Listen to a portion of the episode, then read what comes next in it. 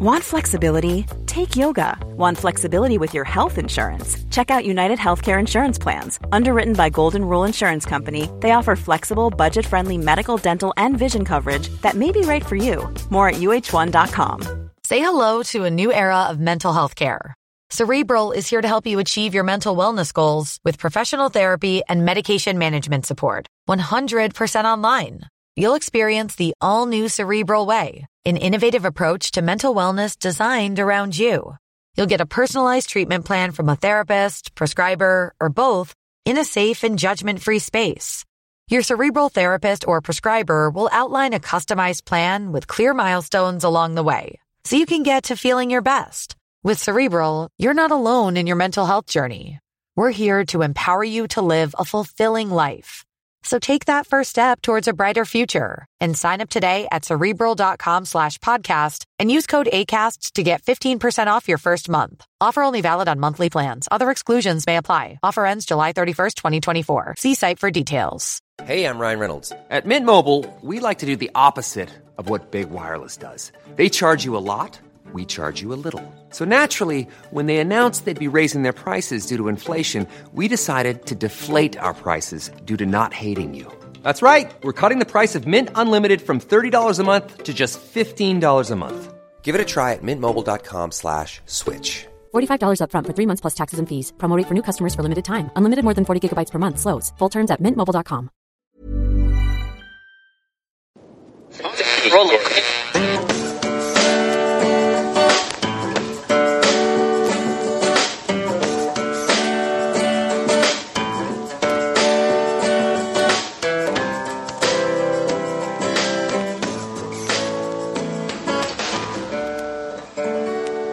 acting as moderator for tonight's broadcast. I'm your moderator, Chris Paul. Let's be reasonable. The article I'm about to read is called Waking Up to Reality. It was published in City Journal and it is by my guest, Razib Khan. We recorded on Wednesday night, April 15th, and I'm just kind of marking that down so that you know where in the whole timeline of coronavirus and everything else we are. So, had I been asked in late 2019 what would eventually break American global dominance, I'd have said the rise of China. Projections indicated that by 2030 or so, China would overtake the United States as the world's largest economy. When was the last time the U.S. had not been the largest economy? According to the late economic historian Angus Maddison, it was about 1880. And what nation was the largest economy in that year? China. My thinking pre pandemic was that the psychic shock of America's eventual demotion might trigger cultural and political turmoil as the nation would find itself forced into a reckoning. Then came 2020. The true shock to our civilization has come not from our own self image, but from nature itself. Western elites were clearly not prepared for this turn a shattering of our conceit that reality is ours to create. In the U.S., bickering about an appropriate official name for COVID 19, along with a sequence of bureaucratic blunders that led to dire shortages of diagnostic testing and medical gear, highlight the core competencies of today's media and governmental elites administrative turf wars and verbal jousting to burnish status and positional games. Even in this high stakes moment, they cannot abandon unproductive old reflexes. In a strange turn of events, 21st century American elites turn out to resemble the Chinese mandarins of yore, absorbed in intricate intrigues at court to advance their careers, while European gunboats prowl the waterways. The politicians who govern us and the media who tell us how the world really is acted as if the basics of economic well being would be an everlasting bounty. Economists, those apex predators of social science, marshaled the evidence for efficiencies and gains in productivity due to trade and international supply chains. Just in time inventories reduced waste and made modern retail a lean, mean prosperity machine. Plenitude wasn't some miracle achieved through hard work and focused attention. It was our birthright, a steady state condition of the universe we inhabited. A global pandemic wasted no time in making a mockery of many of these late 20th century assumptions. All our efficiencies melted away in the face of a man made depression. Perhaps the world was never what we presumed it to be. In January, empirical evidence from Wuhan should have caused alarm for anyone who bothered to look closely. Epidemiological frameworks are some of the most well understood theoretical systems in population biology. So the high average number of secondary cases was immediately worrisome to scientists, statisticians, and physicians. The WHO, the CDC, and independent observers hoped that COVID 19 would be slowed by the same factors that slowed and contained SARS and MERS in the past, but there was no guarantee. By late January, a small but vocal group of epidemiologists and infectious disease specialists, along with an eclectic array of Silicon Valley figures, had begun raising the alarm. But these worries failed to gain broader traction in the U.S. media and political landscape for much of February. The media seemed more anxious about the possibility of anti Asian racism than the threat of deadly pandemic. Scenes that played out in Wuhan were repeated with eerily specific similarity in Lombardy in March, and then in New York shortly thereafter. Despite the reality that we live in a world where China's economic and geopolitical heft looms large, American elites, nursing a 20th century hangover, haven't updated their understanding of the world. China may be remote, alien, and exotic, but it was too easy to dismiss the COVID 19 outbreak in Wuhan as sui generis. In a global age, we have become too parochial as a nation, held captive by our own particular history. Too many of our elites lack the most basic analytical tools to understand the threats that we face from nature. The acerbic commentator Nassim Nicholas Taleb, however, saw the possibility of disaster from COVID 19 early on. He is notably a quantitative and formal thinker, versed in statistical distributions and exponential growth. By contrast, in early March, MSNBC's Brian Williams, former anchor at NBC Nightly News, and Mara Gay, a member of the New York Times editorial board, were unable to divide $500 million, the figure that Michael Bloomberg had squandered on campaign advertising, by 327 million, the number of Americans. Repeating an enumerate tweet with wonderment, they asserted that the equation came out to $1 million per American. The actual sum would have been $1.53 each. Lacking the ability to perform elementary school arithmetic, how could such media figures grasp what exponential growth entails? Meantime, esoteric forms of intellectual exercise that prioritize human subjectivity and the power of social construction have marched through academic institutions and metastasized into public spaces. Thinkers like Judith Butler of UC Berkeley, who argues that gender is a performance intelligible only in a social matrix, come to shape elite discourse more with every passing year. They would have us believe that the shape of the world is purely a function of our wills, and that reality can be bent to our ideology without limitation. Now, COVID 19 has thrust the untamed physical world back into our line of vision. It has brought post materialist 21st century humanity face to face with one of the species' deepest and most atavistic fears pestilence and plague. The disease will not be defined away. It is not a social construction or interpretation. It is immune to critique or public shaming on social media. COVID 19 will not be, quote unquote, canceled. This spring, even residents of the most stable societies are reminded that we're at times little different from our medieval ancestors, trapped in an unpredictable world. And yet, over the past two decades, the field of genomics has emerged in biology. Astonishingly powerful computing has grown ubiquitous throughout developed and developing societies, and a demographic transition in the Middle East, along with Western counterattacks, has diminished the threat of Islamic terrorism. Humanity has racked up epochal successes, but generally, the American system hasn't been forward looking. It has remained reactive. For decades, scientists and thinkers have warned that our 20th century victories against infectious disease could merely be a pause. COVID 19 has brought this prophecy to life. Rather than attend to internecine arguments about the ideal marginal tax rate or the gendered nature of the English language, we need to face outward and confront a real foe. The American elite must stop treating science like inscrutable magic that provides its bounty automatically. Science and engineering are instruments that grant us insight and mastery only through massive investments of time, energy, and will. We must acknowledge the importance of mastering reality if we are to survive and flourish as a civilization. Otherwise, governing and media elites' lack of basic scientific and statistical literacy will doom us to fly blind in the face of future natural disasters. Our only hope is to turn our backs on an era where our only leaders are business executives and lawyers. Data journalism cannot remain a niche. It deserves to occupy a prominent spot on any editorial board. Scientists and engineers must step outside of their laboratories and make their voices heard in the halls of power. They must become part of the establishment that they once had the luxury of viewing chiefly as a source of funding and institutional support. Earlier generations feared a nuclear holocaust. The atomic age was an ever present reminder of nature's menace.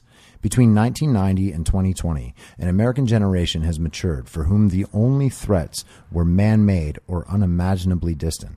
COVID 19 dispenses with our sophistry and low information navel gazing. The question for our society now is whether we're ready to dispense with them too. Whether you're a total newbie to podcasting or even if you've had a show before like me, you know how intimidating it can be to start your show. The tech side especially can be daunting. That's why I'm so grateful Anchor exists. If you haven't heard about Anchor, it's the easiest way to make a podcast. They knock down all the barriers to entry. Let me explain. First off, it's free. I don't know how or why, but I'm happy about it. The platform's great. There are creation tools that allow you to record and edit your podcast right from your phone or computer. Anchor will distribute your podcast for you so it can be heard on Spotify, Apple Podcast, and many more. I can't even begin to describe how much easier it was to get my show on all the major platforms this time than it was a few years ago. You can make money from your podcast with no minimum listenership. That's right. You build your show, you make money. It's everything you need to make a podcast in one place, and the company is committed to the success of its content creators. Go download the free Anchor app or go to anchor.fm to get started. Welcome to Be Reasonable. I'm your moderator, Chris Paul. I am talking tonight to Razib Khan.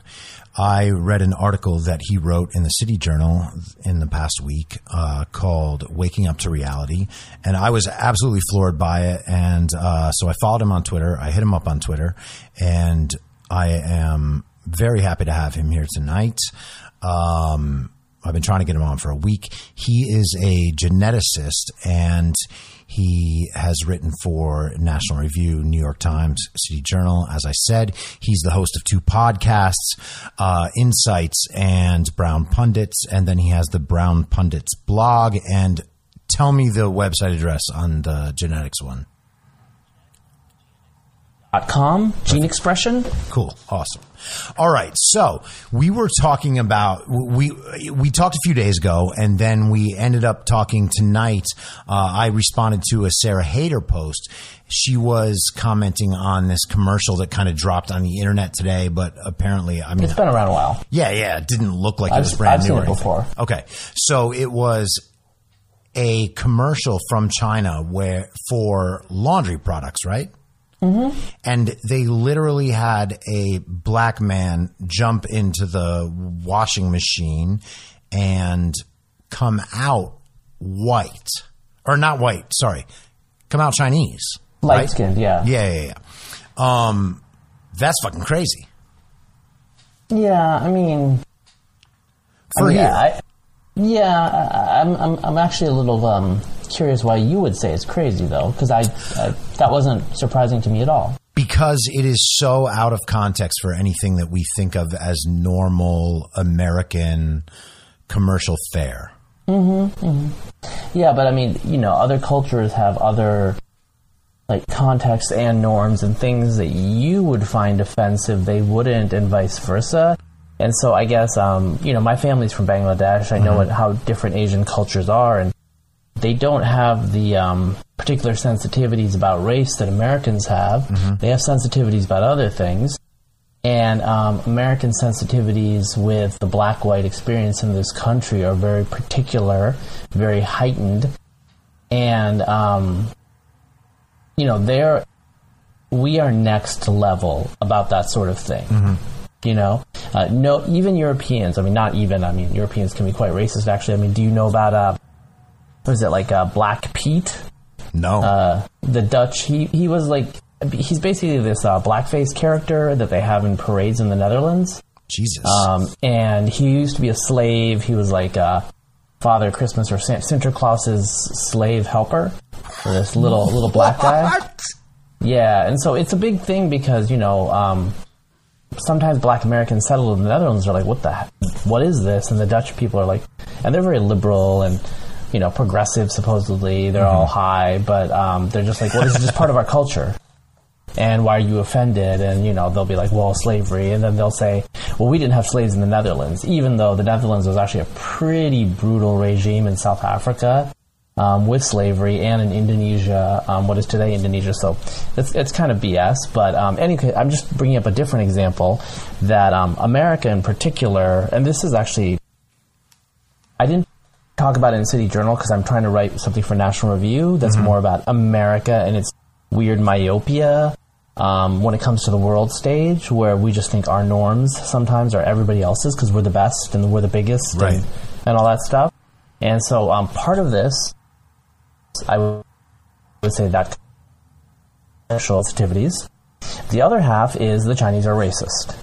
Yeah. You know, um, so China has a very, very, very straightforward racial hierarchy where they kind of respect white people because white people beat them, and then below them, uh, below white people and Chinese people are you know the darker skinned people in Asia, South Asians, Southeast Asians, um, maybe Middle Eastern people who they view as kind of overly emotional and religious, you know, and violent, and then at the bottom there are black people, you know, Africans. And so um, this is most people know this, and um, you know Chinese they still operate in a frame of social Darwinism um, that would seem quite bizarre to Americans, you know, um, and so yeah, I, I don't think it was surprising at all. I mean, it wasn't surprising to me. It wasn't surprising to me either, and that's what I had commented on her post Yeah. is that like I have a friend who lives in China and she has told me before about how there are separate spaces in the women's gym for white women. And I was like, wow, that is Mm-hmm. Well, I mean, so here's the here's the issue though, Chris. Mm-hmm. Karens can be quite annoying. No, I'm just joking. I'll, I'll agree with you there. They're like, "Can I talk to your manager?" no, just like, let's just give them their own space. Sorry, The I manager does not understand you, baby. No. Um, so, so, and then you responded telling me like what the actual reasoning was for that, which I said, I don't know how to feel about that, but please tell me because my mind is utterly blown on this. Well, so uh, the reasoning that I gave you, which was it's, it's pretty strange, but um, it is it is a thing, is that East Asians routinely complain that people of European and African heritage smell bad, uh, body odor, very strong body odor, and um, the reason. Um, so one of the standard reasons, um, well, I mean, the reason people will give is like, oh, these people are dirty. But if you read anything about any culture, you'll notice that they think other cultures are dirty, but they themselves are not. So, I mean, this this can't logically. That's an in group out group thing. Yeah, that's an in-group, out-group thing. So, but but you know, people have noticed this smell issue um, early on when the Europeans encountered um, the Japanese, the Chinese. Um, there was a comment about the strong smell. Now, one reason this could be true is like um, Europeans didn't bathe back then. You know, they Sure. would would like you know their wool clothes. They would like shake them and get the dirt out of them. They didn't bathe, so maybe they were stinky. But it turns out um, that there's actually a difference. Um, and the article that I linked to you on my blog Right. is about deodorant. Deodorant, the Chinese don't buy deodorant. A lot of them don't, and one of the reasons is their body odor levels are probably just biologically not as strong. Um, there's a genetic variant that's a create that basically it is um, involved in the development of things related to sweat ducts in your body. Okay, um, I think, and I, and I don't want to get into like all the details, but one of the other consequences is if you have dry, flaky earwax. Um, that is caused by this variant that's really common in East Asia. So most East, East Asians have dry, flaky earwax. They don't have sticky earwax um, m- almost everybody in Africa has sticky earwax, and like 90% of Europeans have sticky earwax. And um, basically, these are other characteristics that are also associated with like a stronger body odor. And so, um, East Asians have routinely complained um, that you know people from other parts of the world, in particular, have strong body odor and they don't like to be around them. Um, there are some people in East Asia that have the same problem, and um, the reason that in Japan they study this a lot is there have been like issues going back decades. A small minority of Japanese smell kind of like Europeans, like they have stronger body odor. And during conscription, people didn't want to be in the same bunk with them because they just weren't weren't used to that strong smell. So um, you know that's one thing. Uh, you know people talk about like diet. So if you eat a lot of red meat, if you eat a lot of eat meat and cheese, that might cr- create like a certain smell. Sure. So that could be like not biological, um, not genetic, but um, yeah. So that's a thing. Now, I think in the United States, it still it wouldn't matter. You wouldn't do a racial segregation, and Right. this is not this is not like uncommon in China. So I'll give I'll tell you another story that's kind of Sure. unrelated, but it. it um, so I had a friend, and she's I mean, she's white American, and her husband's also white. So um, so, um, for Goldman Sachs. He's a banker. He is a banker, and you know, um, she dropped her son off at the, at the daycare, and she saw um, she saw one of the daycare workers slap a child, and so she talked to them, and she was like, you know, are you, do you slap my son? Like, I mean, I, I don't really want you to do this. And they basically were very straightforward, like, oh, we only slap the we only slap the Chinese children. and um, she was like, well, why? And she's like, oh, we just don't expect your children to behave. Oh my you know? god! And so basically, Like they're beyond help. well, I mean, barbarians will be barbaric kind of attitude. Yeah. And so with the Chinese children, there was like a really, really strict um, set of expectations of, you know, you control yourself, you're quiet, et cetera, et cetera. Whereas, like, you know, foreigners, like, who are mostly white with some Indians, um, these are, you know, bankers from New York, Sure. um, you know, they would, their kids would just be allowed to, you know, be a little crazier because that's how those people are, those barbarians, it's crazy barbarians, you know?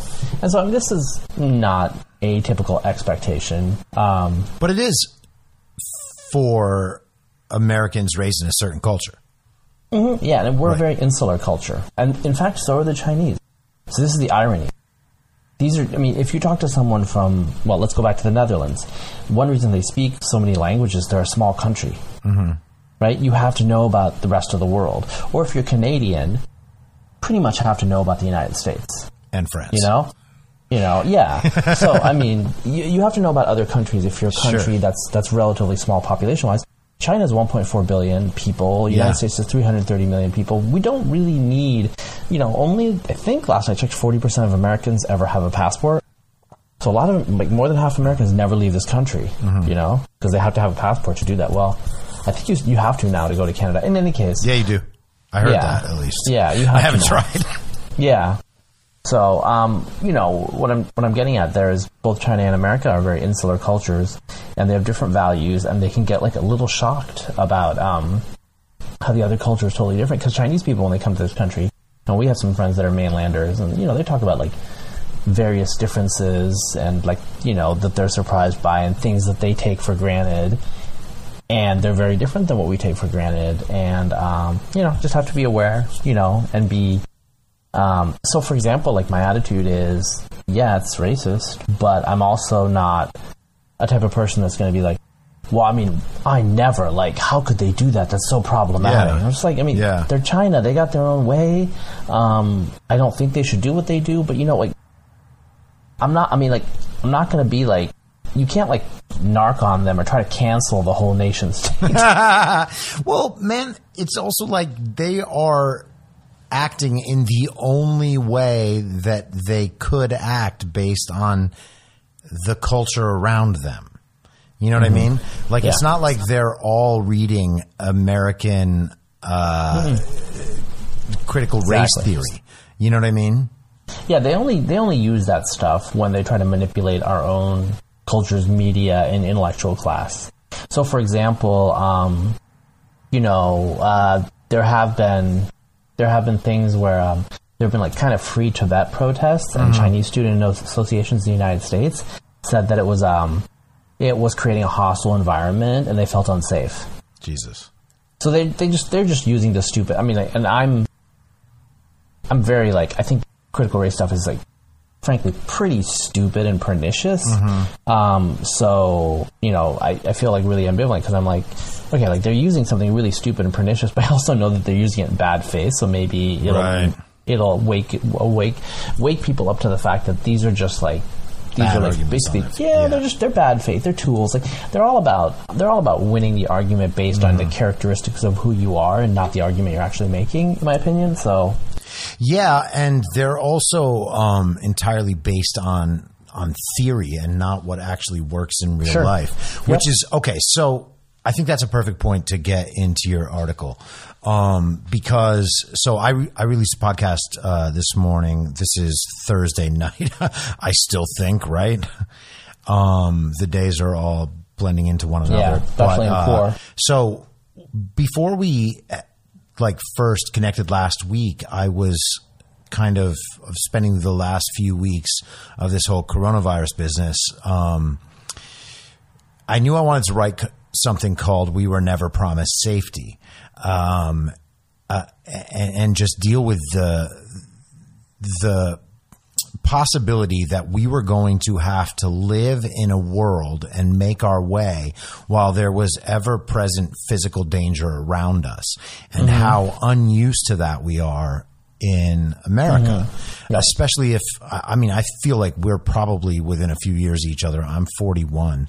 Yeah. I feel like anybody who's maybe more than five or six years younger than me, one if you didn't have an awareness, a cultural awareness, by the time the Cold War ended, you've basically lived your entire life, Yes. never really believing that physical danger could be on your doorstep right mm-hmm. now. I agree. And so, agree. and so, I'm I'm the the context of all this is that like I was just considering how we have this belief somehow that we live outside of history. That like all of the things mm-hmm. that we mm-hmm. read about in the history books about shipping routes, the- well, those were on big wood ships with big, huge sails. You know what I mean? Like when people got mm-hmm. in wars, they shot each other with muskets or like with these little bi-wing planes or they fucking stabbed each other with spears. Like we imagine that war cannot exist again, even though it exists right now in other parts of the world. Mm-hmm, mm-hmm. Exactly. And I think that that's what I mean. That's a big part of what I took from from your article. So, so the first one I wanted to pinpoint was in the U.S., bickering about an appropriate official name for COVID 19, along with a sequence of bureaucratic blunders that led to dire shortages of diagnostic testing and medical gear, highlight the core competencies of today's media and governmental elites administrative turf wars and verbal jousting to burnish status and positional games. Even in this high stakes moment, they cannot abandon unproductive old reflexes. Okay. So as soon as I read that, which is in the second paragraph of your piece, I was like, oh, damn. That, and I was like, I'm to love this article. I almost like, I, I remember myself just sitting there being like, man, I got to send this to like eight of my friends. And then having that second reaction that was like, dude, you should read the rest of it first. I try there, to bro. I try to make sure I don't get caught up in that modern internet uh, trend of just being like, I think I understand this. And then sending it out to everybody you know, like this is like the new important fact. But uh, all right, so this entire COVID thing. By the way, I am not a COVID denier in the least. I understand as well as I can what we're dealing with, and I'm operating in as good a faith as I can possibly try to operate in. But I still think that the media in this situation is unable to present what's happening in the world in an objective and productive way because I think that they correctly believe that what happens in this situation is absolutely whether or not we have four more years of Donald Trump. And I think that they're filtering everything through that. That's true. That's true. I agree. I agree with that. So the the turf wars and the verbal jousting and all this, um, unable to abandon old productive reflexes. I just want to get your viewpoint on on where the media is at right now and being able to handle something like this, and then obviously getting into how our elites are. Yeah. You know, Well, you know, um, I think the issue is actually what you kind of highlighted, where the Cold War ended, and um, everything was after the Cold War was basically about okay, we defeated the great enemy, the risk of nuclear annihilation is gone. Mm-hmm. And so now, okay, like what is the standard of, you know, just getting stuff done and executing? And, well, I mean, the standard is, um, okay, so we won the big battle, we won the big war. So what do we have to fight us between ourselves? Mm-hmm. And so I think what happened after the Cold War, to a great extent, is um, the competition, the competition, the aggression, the reflexes that were projected outward in the Soviet Union versus the free world and the mm-hmm. United States and all that stuff. Okay, it had to go somewhere, so it just went inward. Mm-hmm. Okay, and so you started having these like jostling between you know journalists one upping each other or like bureaucrats are just like well you know um, none of this really matters anyway except for my final position right so it's gone from being like a collective communal enterprise like going to the moon or you know doing something concrete out there in the world to what am I going to get for myself and my personal glory? And you know, I who's who am I going to have to step over? Like, what dead bodies am I going to leave behind on my trail to the top? You know, um, and so I think that's what's happening in the government to some extent. Um, in terms of journalism, you know, there's all these economic shocks and pressures on journalism today, and um, there's also a skew in terms of who goes into elite media. So, you know, as you know, there's been pretty strong quantitative work that over half the people that are in elite media from Boston to DC, you know, went to those like five yeah, schools plus Stanford or something. Yep. And so they have that pipeline. A lot of them, especially when they live in New York City, like it's pretty well known that a lot of them are basically trustafarians. yeah. Um, you know, how are you gonna how are you gonna like you know you're like an editorial assistant making fifty thousand dollars a year at the New York Times. Um, okay, like that's a prestigious job, but like how are you surviving outside of like you know maybe in a box somewhere? No, like I mean. They have a nice loft in Williamsburg because their Right. mom and dad Right. will pay for that, and then their salary goes to everything else in their life. And so, um, journalism is kind of a this sort of elite journalism, and it wasn't always like that. Um, it used to be people with college educations that were doing like the you know local beat, Sure. uh, crime and all that stuff.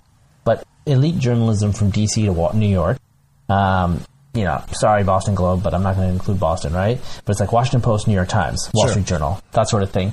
Um, is it's a gentry class yes. it's a gentry class profession now, and it reflects gentry class in.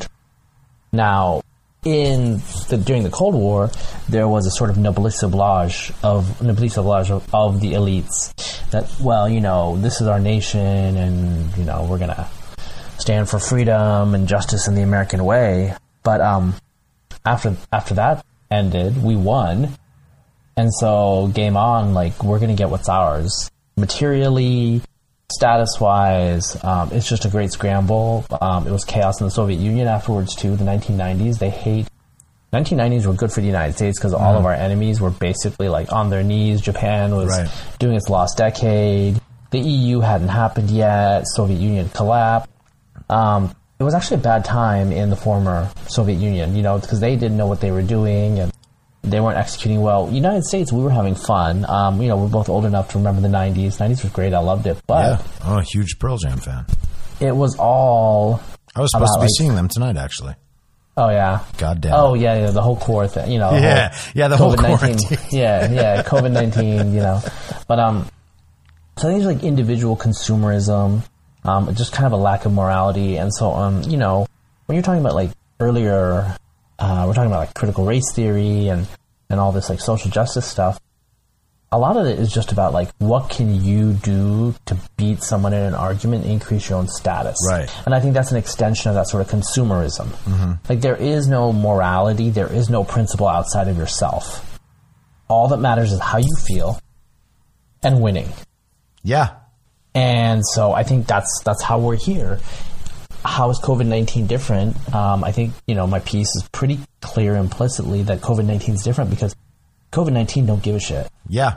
You know, all it's just like this is disease. This is nature, red in tooth and claw, and it's coming for us.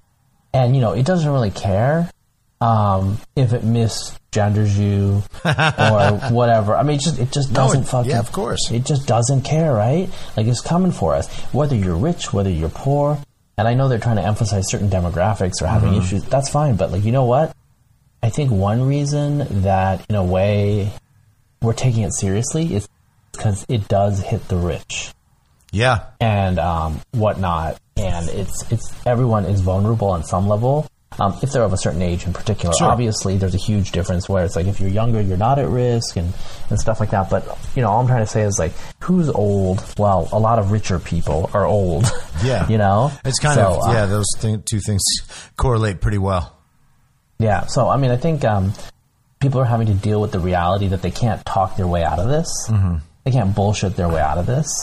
Like, what are we going to do as a society to create antiretrovirals, to create a vaccine, um, to create social systems that can handle highly infectious disease?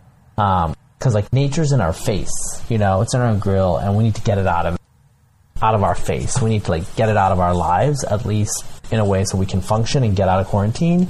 Um, arguing about, you know, like someone's gender or their race or their class status, like all these details, we don't got time for that shit. Yeah, man. You know what I'm saying? So yes, and and so this this article has um an interesting I don't know if I want to call it a dichotomy, but there is the and, and this is one of the things I find interesting about you in particular because a lot of the times this stuff breaks down to are you elitist or anti-elitist? You know, are you science or anti-science? That's how that's how these conversations get Sure, sure, sure. There is an there is an elitist way to use science to backfill an argument that is just trying to confirm the things that you already think and trying to prove your point mm-hmm. about Yep. the political stances you already have. And then there's the right way to use data and science. You may not agree with me. I'm going to say what my right way is, but to to look at that data and try to find out what story it's telling you and mm-hmm. then you know readjust your priors if that's what it comes to but Yeah. I'm I'm concerned that now there's so much information in the world. Like if you want to prove to your friend that your friend is an asshole on some sort of subject, you can Google Yeah, for yeah. 30 seconds and you can find any number of reasons and and you know, quote unquote evidence to support your viewpoint against your friend. And that's worthless. Yep. Yeah. No, I agree. I mean, I. But you I mean, also have you but you also do have a uh you place a strong value on actual expertise. So that's sorry, that was the end Yeah, it's it's it's it's it's a complicated it's a complicated balance because you know, like someone like Tom Nichols, who's like Sure. the death of expertise guy. I think he's Right. a bullshitter. Oh my god, dude! I listened to him on um, Charlie Sykes's podcast because I try to like get. I have a couple of times, but I can't finish. Okay, so I, I, I hear you. I think I probably deleted like nine of them today, but the Tom Nichols one I did listen through to the end, and he said some things that were just unbelievable to me. He genuinely, and I don't think that I'm misstating him at all, and I'm trying to represent him in the fullness of what he said. I am not doing this in bad faith, but I am n- nearly certain that he said and meant. Uh, he was discussing the Tom Cotton thing, and he. So the Tom Cotton thing being Yeah, I know, Tom yeah. Co- yeah, I know. I'm just saying it for anyone who's Yeah. listening and isn't familiar. Tom Cotton said that uh, Tom Cotton mentioned what a month and a half ago that the virus may well have started in a biomed lab in Wuhan that is one of the most what is it high security uh, biolabs mm-hmm. in the world, mm-hmm. Mm-hmm. and they study viruses. And he speculated on at least some reasonable evidence that the virus might have originated there. And when he said that, he was met with claims that he was a conspiracy theorist from Yeah. all the major Yeah. news networks and sources. Like every bit of corporate media that we have been discussing was absolutely committed to the idea that that uh, Tom Cotton was sniffing around a conspiracy and like repeating fringe views. And so Tom Nichols on this podcast said that Tom Cotton, by bringing up the the Wuhan lab thing, actually made it harder for people to believe the Wuhan lab thing now. So he said the right thing, and by saying the right thing, he created a conspiracy that now has poisoned what is actually the right thing. That is Yeah. utterly fucking insane. Yeah, yeah, yeah. I mean, so I think Like being right is what disqualified his expertise. exactly, exactly. Being right in the wrong way. Yeah, yeah. So I mean, there's this thing. It's it's more of a left of center thing right now. Although there's Yes. some right of center people that do it, but it's like the way you say something or who you cited, and it's like it doesn't really matter whether you're right. It's Credentials. What is the process? You, yeah, credentials, authority, mainstream, and so um, like I'll tell you, um, I follow a lot of people on science Twitter, and in February, and very few people on science Twitter were worried about coronavirus. They were worried about Richard Dawkins being a eugenicist. Jesus. You know what I'm saying? I mean, they were not worried about I don't stuff. speak now science Twitter, by the way, dude. What? I said I don't speak science Twitter.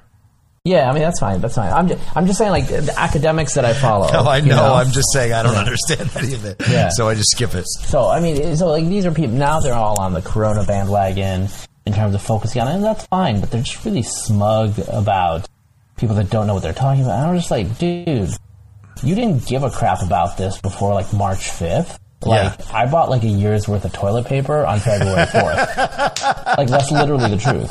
It's in my shed.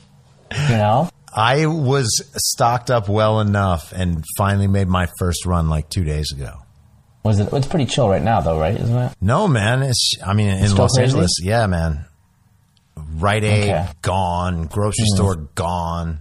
It's Oh, you need toilet paper though? Yeah, yeah. Oh yeah, I don't care about it. Like I said, we got I got a year in the Yeah, yeah, shed. yeah. I'm saying I had one month. I just had to go two days ago. Well, you know what? Like the shower always works. Yeah, yeah, yeah. I mean, I'm a guy. I don't give a fuck. Um, all right. So let me hit you with this next sentence from uh, your piece. Economists, those apex predators of social science, marshaled the evidence for efficiencies and gains in productivity due to trade and international supply chains. And then I want you to explain just in time inventories because I don't think that people know about this at all. Um, this is even this is a relatively new concept to me as well. Yeah. uh, but Well, a this new- is a new thing. well, relatively new, right? Relatively new. Yeah, yeah, yeah. Okay, so this is actually like one of those things. You know, Andrew Yang talked, for instance, about um, you know the replacement of Mm-hmm. of jobs with technology, the replacement of you know our trucking industry with au- automation. Just-in-time inventories is one of those things like that that I feel like people will instantly understand and be like, "Oh, holy shit, that's what that is." Yeah. Well, so I mean, you know, I'm not like um industrial science specialist, but I can. I mean, I know the general Yeah, yeah, yeah. Just- so yeah. you know, so like for example, like really concretely, supermarkets um, have shifted to just-in-time inventory recently. Um, I think really a lot of it was pioneered by Walmart Mm-hmm. because they have this really complicated supply chain um, software that they use. And so, you know, local Walmarts order things based on, I mean, there's certain areas where everyone uses paper towels and certain areas Mm-hmm. where everyone uses rags. I don't know. You know, these things like that. And so um, every store doesn't get the same amount of everything. they get an amount based on their locality, based on who's checking out what. So it's like it's intelligent. It's like that South Park episode where the Walmart comes to life. It's intelligent about what it needs to stock based on what people are purchasing because you know they're doing the swiping, mm-hmm. and so it knows what's going out. It knows what needs to come in, and that way, the shelves are always stocked. Right. But since it's just in time, you're not like having a huge pile up in the back or mm-hmm. in the extra space, or even needing the warehouse space in the first Exactly. place. Exactly, because the idea is that it responds to the market immediately Yes. and it produces only the goods that you know you're going to sell. Yes, exactly. And so there is no backline of production, no matter how important the supply of that item mm-hmm. might be. Mm-hmm. No, because you because you, know exactly. And so with supermarkets, they used to have, and I worked in a supermarket 25 years ago now in the dairy, and these pallets of milk would come back, um, would come in, and um, you know I would unload them, but like a lot of them would be stacked in the back, and I would slowly unload them, and it was always a big issue with us back then. Um, okay, well we don't want the milk to go bad, so we need to to get not so much, right? Right. We need we need to get just enough, um, but like we only have so much space. It was always a big deal. I think today probably there would be a lot less unloading for me to do because they know much much better what the purchase rates are based on the time of the month. Now here's the issue: this is all based on base rates, like normal past behavior. Mm-hmm. But people aren't behaving like that today. They're like buying in huge amounts to like stock up their own larder because they want some buffer for themselves. Well, it turns out the supermarkets don't can't manage that now. Yeah. Because they don't have stuff from the back that they can pull up like they used to. You know, it's just in time, and now the demand outran the supply chain. Because the supply chain only has so much flexibility within the normal range, and guess what? COVID nineteen crisis is not within the normal range. COVID don't give a fuck. No, no, but it, it, COVID does COVID doesn't give a shit about your supply chain. Yeah. It just it just doesn't give a shit, right? So the supply chain is like designed to absorb, I don't know, like a two sigma two sigma event, like you know, two standard deviations, right? Well, COVID's like four, five, six. Like it's way out there. It's a once in a century event, and so obviously the whole system is messed up. And it's not just supermarkets; it's everything. Everything is backed up. A lot of our stuff is from China, and um, you know, we had initially a supply shock in January and February, but really it started mattering a lot only like within the last like three to four weeks from what I've heard. Sure. Because um, the, the whole system has a delay, you know? And so the whole spring, we're going to find that like there's going to be certain things that we normally just take for granted that aren't around because the some part is Chinese or it was made in China and the Chinese are just getting back up to normal and so everything will be here a month from now instead of you know a month ago when they were all shut down in you know which is not true it's mostly February that I'm talking about Right, you right. know but in any case um, there's just like this complicated network of things that are interconnecting us and in an Adam Smith way, like producing efficiencies through specialization. But the problem with specialization is okay, you have this one thing that you do. So let's say you have like um, one cobbler in the town. Mm-hmm. Well, what if he dies of plague? Right. You're fucked. Yeah, and You that's know? what and that's what we're dealing with now because we are in a position where okay, so technology has brought us so many amazing things, right? But I was sitting there, uh, you know, mid last week when Wisconsin went out and voted, and they had these long lines in this terrible weather, and there were, I think, five uh, precincts open in Milwaukee, and to see people standing outside of these places, right? I was like, wait a second, man. Wasn't technology supposed to fix this? And all it took was something like this, and then technology breaks down, and then we don't have humans behind humans ready to, to mm-hmm. deal with these things. Like, why couldn't we have way more precincts open? You know, like maybe if it was back like it used to be, there would be a, a person at the precinct in this little small town. But now, since we don't need people, we increase that small town to a small city. And now there are the same amount of people running the precinct, except the rest of it's technology. which is fucking fantastic and efficient until the technology doesn't work or something else in the uh, panoply of odds of things that can happen to humans fails. And now we're in a situation that is totally untenable because we've technologied ourselves out of any fundamental sort of life. Yeah. Does that make Yeah. sense? Am I crazy right now? Yeah, yeah. Yeah, no, I mean, so it's weird because, you know, these sorts of criticism of technology are old in a way. Like, for example, like we wouldn't Sure, I don't want to be a Luddite about it. but- yeah, we, we wouldn't, like, you know, like people would say, like, we're, you're not going to be able, like, memories will just disappear if you, Mm-hmm. everyone knows how to read and write, you know? And that's not true. That's but right. on the other hand, our memories aren't as good, and we don't Mm-hmm. do, like, mnemonic techniques because we don't need to, right?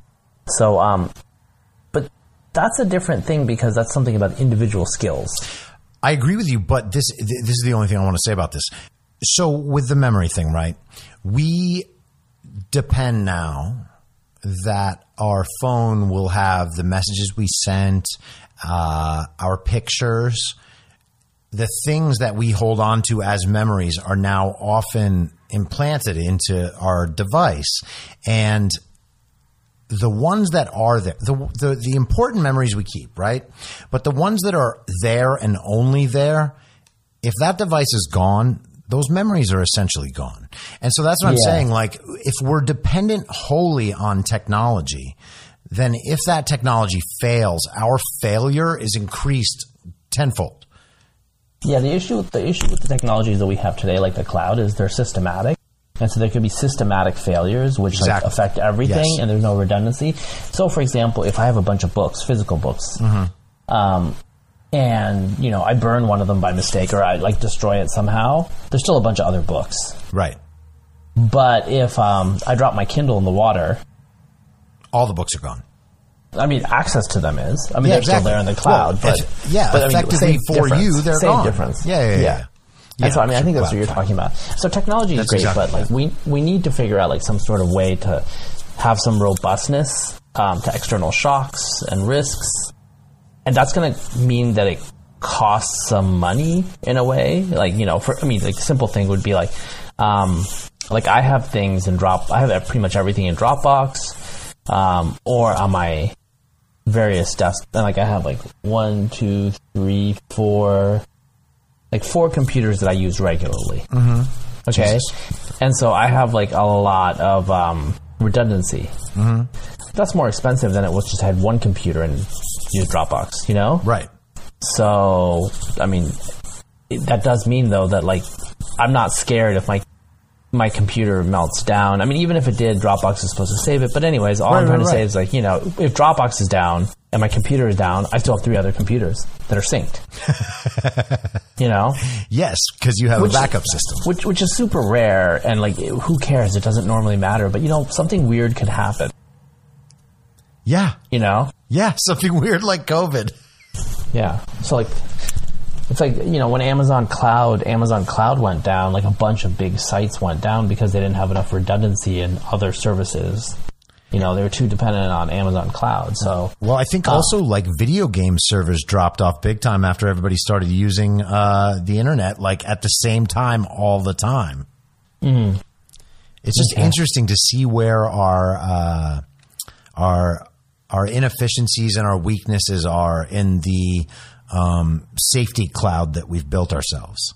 yeah, yeah, yeah. And, there, and there's a lot of them. It's just that we don't, they're not like salient in our mind. They're not like in the front of the mind until there's a disaster. It's just like, you know, IT security guys. Yeah. You know, they, they've told me they're like, no one gives a crap about us. No one pays attention to us unless there's a disaster. Exactly. And then all of a sudden, um, it's like, what are you? What have you been doing? And like, you know, I had a, f- a friend, and he's he was an IT security guy, and he basically was like, I don't really work that hard because, um, you know, if there's a problem, they want me to be the goat anyway. Probably gonna fire me, whether I work hard or whether I don't. And so basically, he was just pretty lazy and just collecting his salary. And he saved enough, and then he had like an exit where it's like, oh, I want to do a startup after I get fired, you know. and it's uh, and he just said like everybody in security knows this that there's no because you know even if he worked really hard, he said that there's something could happen, Yeah. You know, and, you know, a lot of times it's like through some sort of superior manager person who got socially hacked and all of a sudden, and that's not his fault, but he would still have to take the fall. That's just how it is. That sounds like Anthony Fauci right now. Yeah, I think I, I don't really think too much about that sort of thing, but I, I do have, I do suspect that Fauci is Fauci is like figuring out, and I know with, with Trump, he he's pretty erratic a lot of the time, and um, people there are civil servants in the government who are like, you know, I'm just going to stay here and just take my Sure. take my shots from Trump and take my shots from the media. I want to be here because I think I can do better than if I was replaced. Yeah. Okay? And so I think that's obviously what's going on with some of these people like Fauci and Birx. Like, yeah, they're kind of like kissing up to Trump a little, but what are you going to do? He's the president, you know? And they want their job because they think they can do the best I, to protect people. Honestly, So- I feel like they've both been pretty straight shooters the entire time, and Yeah. I don't think that they're kissing Trump's ass.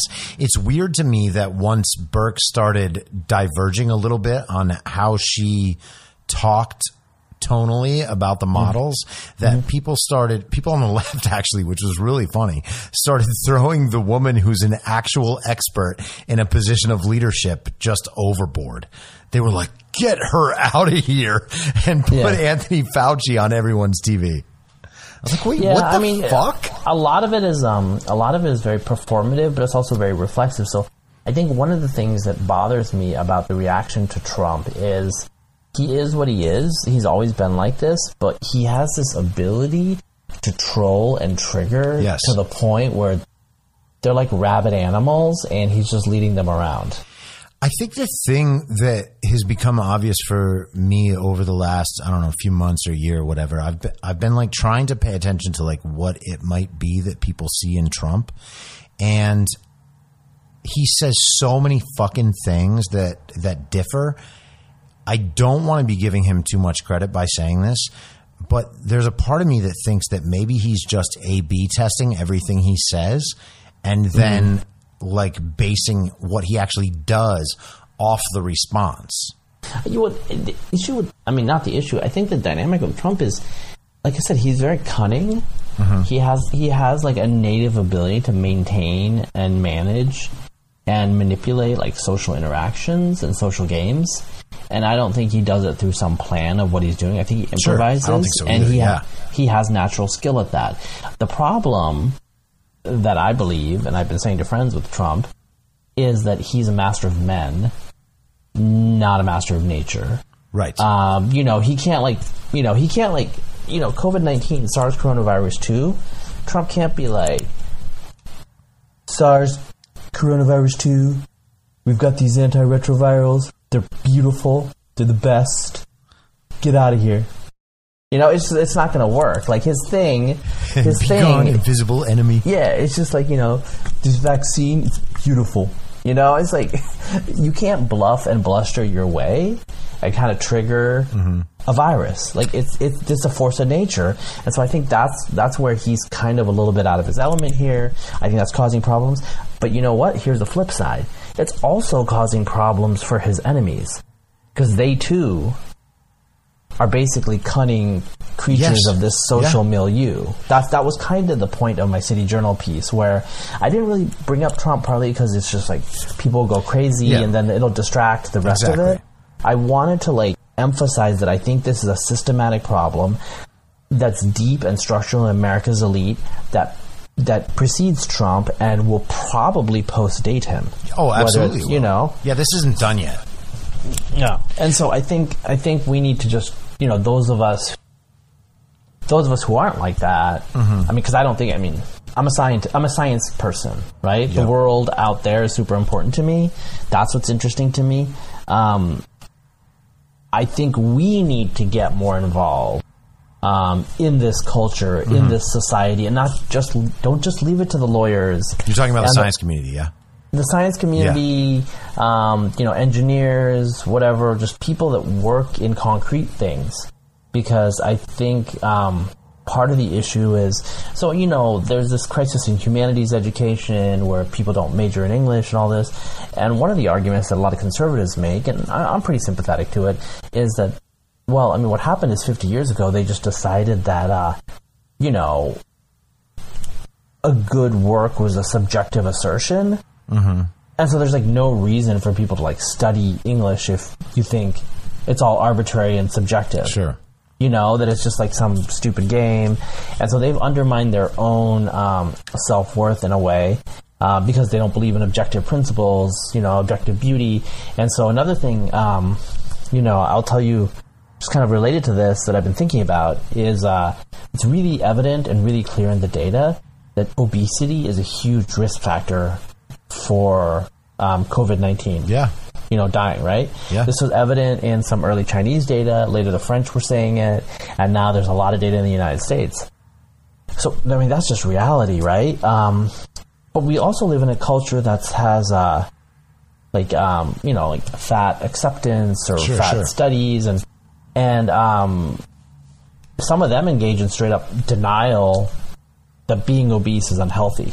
Yeah, I don't understand that, man. And it's it, it's funny to me because I have lived part of my life as a smoker, and I know what the uh, you know what the accepted community opinion on smokers is. Yeah. and no one has a difficulty saying that spo- that smokers might be more vulnerable to COVID. And by the way, there's actually there's actually articles out there, and I'm not sure how much credence to give these, but that say there's something about smoking that actually makes you less susceptible to COVID. Um, and if Yeah, that proves that. true, I'm gonna just lord that over people forever. Yeah. but uh, I there's no problem ever saying that because smoking is the one like vice or addiction that everyone still feels like they're totally able to just outwardly hate. Uh, so I, Yeah. I think I think one difference with smoking though is people perceive um, smoking to be a choice, of course, it is. and Yeah. um, now they- there's there's an argu- there's an argument by you know fat acceptance people that well I mean that's just how they are, and, right, and I'm like um, yeah go to a third world country where everyone's a farmer, right. You do not. If, Like just none of them have that gene. Yeah, like, did you watch that movie WALL-E? Yes, yeah. and it's just like it's like we live in Wally's world. I mean, Yes. I'm like being in quarantine. I've gained like five pounds. Like I gotta like you know I, I miss the gym. Let's just put it Yeah, that way. too. You know, and so They um, closed down my running area. Yeah, like I think a lot of us are struggling because we need these things because the lives we live are just so sedentary. Mm-hmm. Um, so I, I'm not. What I said on Twitter was we need to have a war against obesity, but not obese people because Of course. just just screaming at people is not going to change anything. It's a huge social system where we're just very hedonistic and gluttonous in different Mm-hmm. ways. You know. Um, it, so yeah, It's it's man, I have some I have some friends who who struggle with obesity and they don't have any problem talking about it. no, no, like no, you know, It's- they're sucks. not happy that that they are struggling with it, Yeah. but they're not like ashamed to be people and they don't pretend that there's a reality different than the one we Mm-hmm. all deal in. Exactly. Exactly. It's it, you know, regular people in particular have a lot of common sense. Yeah. It's just that there is a kind of a cultural elite that's Mm-hmm. pushing these really weird paradigms because that's what they do. That's their job. All right, know? so I'm going to read you this quote um, from your article, and then let's take a little pause for a minute, and then we'll get back into this because this is this is like some of the meat that I really want to talk about here. So. The quote is Despite the reality that we live in a world where China's economic and geopolitical heft looms large, American elites nursing a 20th century hangover haven't updated their understanding of the world. China may be remote, alien, and exotic, but it was too easy to dismiss COVID 19, the COVID 19 outbreak in Wuhan, as sui generis.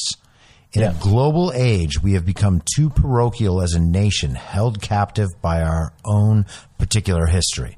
And so I think that that ties up what I was discussing with you before. And then I want to get into how the elite makes decisions versus common sense.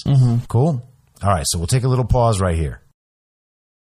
Okay. So I've been thinking a lot about, um, how people are thinking about issues now that is kind of a uh, uber vague statement, but um, in in context of, for instance, like Elizabeth Warren's uh, campaign to be the Democratic nominee, there is a cert, certain sort of knowledge that someone like Elizabeth Warren is perceived to have. And mm-hmm. now I'm not calling her dumb or unqualified or any of those things. I don't think that she is dumb at all.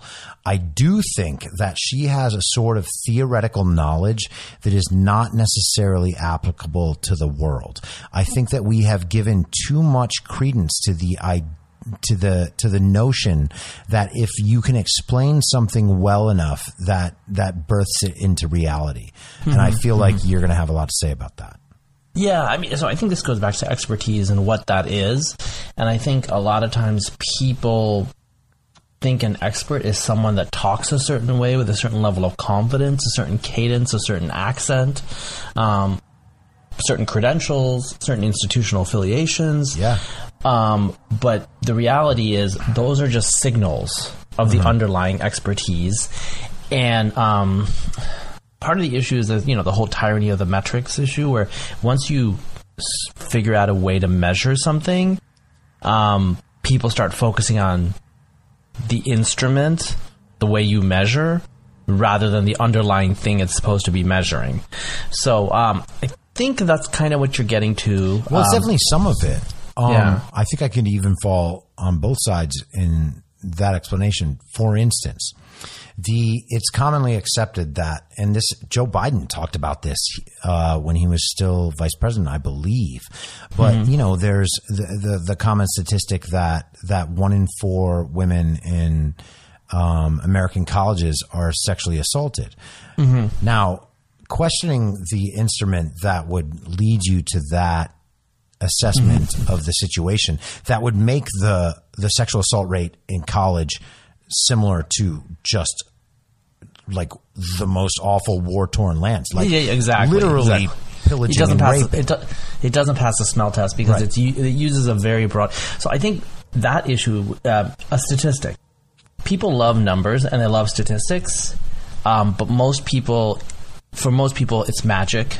It's actually not something they ever deal with. So that's why I pointed out the New York Times um, editorial um, board writer Mara Gay and Brian Williams not Right. being able to do simple arithmetic because that was very, very illustrative of their lack of quantitative analytical ability. And I think it highlights why everybody in the mainstream media, the vast majority of them, didn't actually realize it's an exponential growth. And so that means that COVID 19, that means SARS coronavirus 2, is spreading in the United States all through February, even though you can't pick it up statistically because there's hmm. not that many people. You know? just to reference the the Brian Williams Mara Gay thing so she tweeted that the money It was actually it was somebody else. Somebody else. somebody else had tweeted Is somebody else like working for four? I don't know. It was Oh just no, a no, no! I think that Mar Gay actually is the one who tweeted it, and then she was invited on Brian Williams because of that tweet. okay, so my understanding is somebody else tweeted it and then she commented on it. That may well be true. I could Yeah. be wrong about that. Yeah. but, But in either any case, either yeah. either way, either way, the idea was that the amount of money Michael Bloomberg had spent on his failed campaign for the Democratic nomination, which was roughly in the neighborhood of five hundred million dollars. Yeah. he could have just given a million dollars to Yeah. every American citizen. Yeah. Now that's off by a factor of a million. Yes. Um, the actual number was like a dollar fifty three. I think you know yeah, because they can't. They, they did. They don't understand canceling. Apparently. Yeah. Well, it is unbelievable to make that math mistake in the first place. But after you've made that math mistake, it is still unbelievable to make the economic mistake. The mm-hmm. idea that we could hand everybody a million dollars and it would still be worth a million dollars Yeah. is again just utterly ignorant of everything about economics. uh, money Like grows this- on trees. Money grows on trees. if we all had a million dollars, it wouldn't be worth a million dollars. What Yeah. makes it worth a million dollars is that we want it. They don't know what. Yeah, they don't know what inflation is exactly. So I mean, I think again, this is the issue that they don't deal in the real world. They deal in words. They deal in rhetoric. They In deal in spin. Yeah. in theory, um, positioning and posturing. A lot of Twitter is about posture. Right. and that that kind of attitude has percolated and like kind of dominated a lot of the elite media discourse. Um, just who says what, how they say it, not what they say, not what the argument really is. Like, you know, it'll be like, do you know? Like, I'll give you a concrete example. It's just like super strange. I said something like many years ago about. Um, it was about like you know like I was born in Bangladesh, moved to the United States, blah blah blah. But I was like, you know, sometimes I wonder if this country is becoming more like Bangladesh than the country that I grew up in. You know, it, it's Twitter, so I, I, wasn't elaborating on what I said, Sure. but you know, inequality and all these other things and corruption. But um, somehow a bunch of people retweeted it, and it got to Ann Coulter, and she retweeted it. And so someone tweeted at me, like kind of angrily, like, "How do you feel that she retweeted you? Like, how does that make you feel?" And I'm just like, Happy that my thoughts got out there? why would I care that somebody like you know 50 retweets down the line retweeted me that you find objectionable? Yeah. Like I don't really care, you know. I mean, it's just like Hitler was a vegetarian, so Yeah, like if the wrong person agrees with you, then what you said is wrong? yeah, communists believed in social justice. Are you not going to believe in social justice now? I mean, this is all true, right? Yeah, of course. I mean, it's like a lot of people have believed Communists in a lot still of do. things. Yeah, they still do. They're still around. They we, we just call them anyway. I don't want to get into that, but um, you know, all I'm trying to say though is um, I think what I was trying to illustrate with Mara Gay and the media there is just the lack of familiarity with reality, the shape of reality, how you break it down with numbers, and then as you said, okay, what's the implication of everybody getting a million dollars? Have you thought that through? No, you haven't. You haven't done any analysis. It's just like chatter, chatter, chatter, talk, talk, describe.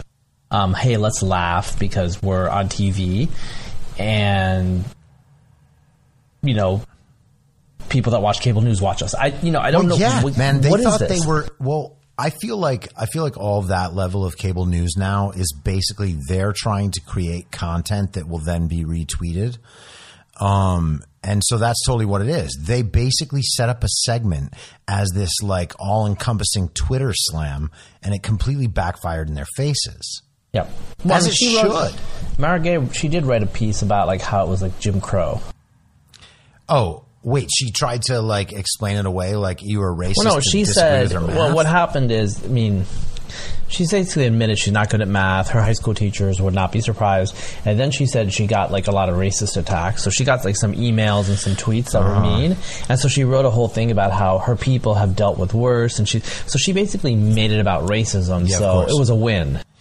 Man, it's a, when you have a hammer, everything's a nail. Yeah, man, I don't, I don't fucking like that shit at all. Like Yeah. that is not the reason you fucked that up. No, it, it didn't have to do with racism. It's because you're dumb. yeah, man, and that's just, just like a second order uh, thought to have. Yeah. Like you shouldn't be on TV if you didn't think. Like if you believe that Bloomberg could have just given everyone a million dollars rather Yeah. than run for president. Like by the way, he's a pretty economically astute dude. I think he would have figured it out. Yeah. It's a, it, it, didn't pass the smell test on a lot of levels, and I think that's what's disturbing you, because Brian Gray or Brian Williams couldn't figure it out, she couldn't figure it out, the producers couldn't figure it out. Not only was the math wrong, I told my eight-year-old daughter about the the division and the math and kind of a little bit of the scenario, and she just looked at me like I was crazy. Yeah, because it makes no fucking sense. It makes no sense to someone to make that error. You know, in her opinion, she's eight. that would literally be 1,000 months of what Andrew Yang was promising you. Yeah, yeah. So it it, it just it was it, again. It's this alternative world where um, it's basically like feelings don't feelings don't care about your facts. You know, Yeah, was, yeah, yeah. I had that as a pinned tweet once, but it's Yeah. like feelings don't care about your facts. It's like how do you feel? Like if, if the fact doesn't matter, like you know, um, it's it's the feelings that matter.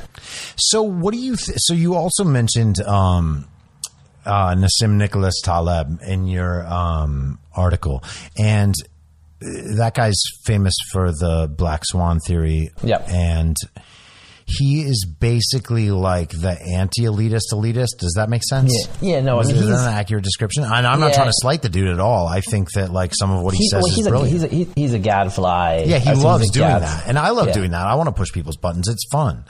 And so I get why he does that stuff. But he also happens to be fucking right a lot. And when he's right and other people have argued that he's not going to be right, Yeah. uh, based on theory, that works a couple of times and it works real well those couple of times. Yeah. But if a dude keeps being right all the time, then it's not him that's the problem. It's your theory that's the problem. And Yeah. that is like literal to me, that's the embodiment of what Donald Trump is. He's like, "Oh, really? You're going to tell me this isn't doesn't work and mm-hmm. this doesn't work and this doesn't work?" Well, hey, Yeah. I just became president. So whatever skill it is he has, and by the way, I think Donald Trump is incredibly ignorant about most of the important things that his job intersects. And I think he's also a malignant narcissist. But that does not mean that I don't think that he can be right a lot. Because mm-hmm. again, as you were saying before, like the understanding of man versus the understanding of nature, he might have no understanding of any of the nature around him, any of the relevant stuff that happens outside his head. But that guy damn well knows how to handle the people in front of him. Yeah. And like, even if it's just him torturing them into fetal balls, clutching their blankets and crying like Jim Acosta does, that is an effective strategy if all you're trying to do is defeat other people. Yeah, yeah, exactly. I mean, he can win. I mean, he can definitely win in those sorts of, those sorts of like inner, you know, person to person. He he's got the skills. Um, yeah. So, I, and I I think the media is kind of, kind of feeds off that as well. Like that's what they also can do. You know what I'm saying? It's like it's not like they're going to be like looking at a schematic of a bridge and trying to figure out if it's structurally sound. Like th- that's not a skill they got. Right, of course. But like, if they want to beef with Trump, I mean, it's good for the New York Times. Like the beef with Trump is good for the New York Times. It's good for their bottom line. Oh, absolutely. Like this beef, this beef is great, right? So um, they have this weird incentive where like they have to be against everything he's for. Yes. But his existence is good for them. Like if Joe 100%. Biden, if Joe Biden gets elected, a lot of people will prop. I mean, you know, I think what happens with newspapers is sometimes people just don't renew. Right. I think a lot of people would not because like why why would you read the New York Times? Like their hate their morning hate read wouldn't be there anymore. You know? I'm sure they would find something, man. Yeah, they I mean, I feel like that's kind of how we got to this point is that they just stopped doing that when Barack Obama came around and then everything became uh, trying to negotiate trivialities so that you can one up your peers. I mean, Yeah. we're talking about a situation now where uh, media and social media are both dominated by a certain point of view, and that point of view, even the the surveys say this, like that point of view is predominantly held by uh, uh, upper class white women. Like, yeah, Karen. Yeah, well, yeah. Man, the the tweets about how Karen is a racial, a racist slur. It's funny I mean, I- I because think I, know that that's totally wrong, but I also know it's totally right by the Yeah, I mean, standards that they have created for Yeah. what counts as racist now. Karen is one hundred percent racist. I mean, I've known Karens my whole life. you Everyone know? knows Karens, dude. You know, like every mother of uh, women I've dated are now. You know, like they're, they're all Karen, but I mean, yeah. I- um. Anyway, I yeah. So Um, all right, let's move to this. So, esoteric forms of intellectual exercise that prioritize human subjectivity and the power of social construction have marched through academic institutions and metastasized into public spaces. Thinkers like Judith Butler of UC Berkeley, who argues that gender is a performance intelligible only in a social matrix, come to shape elite discourse more with every passing year. They would have us believe that the shape of the world is purely a function of our wills and that reality can be bent to our ideology without limitation. That is where we are. yeah, yeah. I mean, I think so. I you know, this is not obviously like if you talk to the guy that's going to Home Depot to work on his project, you know, whatever his ideology is, that's not that guy. But you know the people that I know in academia, I've seen a huge change in academia in ten years. Um, people in academia were always liberal, but today, like they're radical. Yeah. Like they're radical, and a lot of them, it's happened gradually, like a frog kind of boiling. They've just slowly, it's like the people on to their left or to their radical edge have kept going and kept going. They slowly pulled them. So people that are moderate today would be radical ten years ago. Um, the things that they will say and accede to, the things that are, they will say are problematic, and it's fine. It's a subculture. The only problem for them that I always tell them is like your money comes from the people out there. So if you think that like they're not worth anything, why should they fund your research? Um, not all of the research, a lot of the basic science is pretty blue sky, so it's not like you know directly applicable. Um, and and you know most of the people that I know are in science, but it started to affect them too, to the point where they start to like problematize sex and gender in weird ways that are really hard to understand. Um, like I haven't been in academia for four years now, and like I don't even know what some of the people are talking about anymore. Um, what is problematic? Like it gets just super confusing, and it's it's very very similar to like you know when you have like a closed subculture of intellectuals that don't have any mooring in the external world, they start to go in really weird directions because that's what intellectuals do. So, for example, like ultra orthodox Jews have like this you know rabbin- rabbinical culture of learning, and to be frank, it's pretty esoteric and weird. And it's only possible because there are other Jews out there, just like broader society, where, you know, like in Israel, they get paid by the state to learn. Mm-hmm. That was never possible 200 years ago. Like, this is actually a new cultural form. And so they learn. There are Jews in New York City, ultra Orthodox Jews, like Hasidic Jews, who are vegetarian because they don't trust anyone to do the right kosher rituals, including their own rabbis.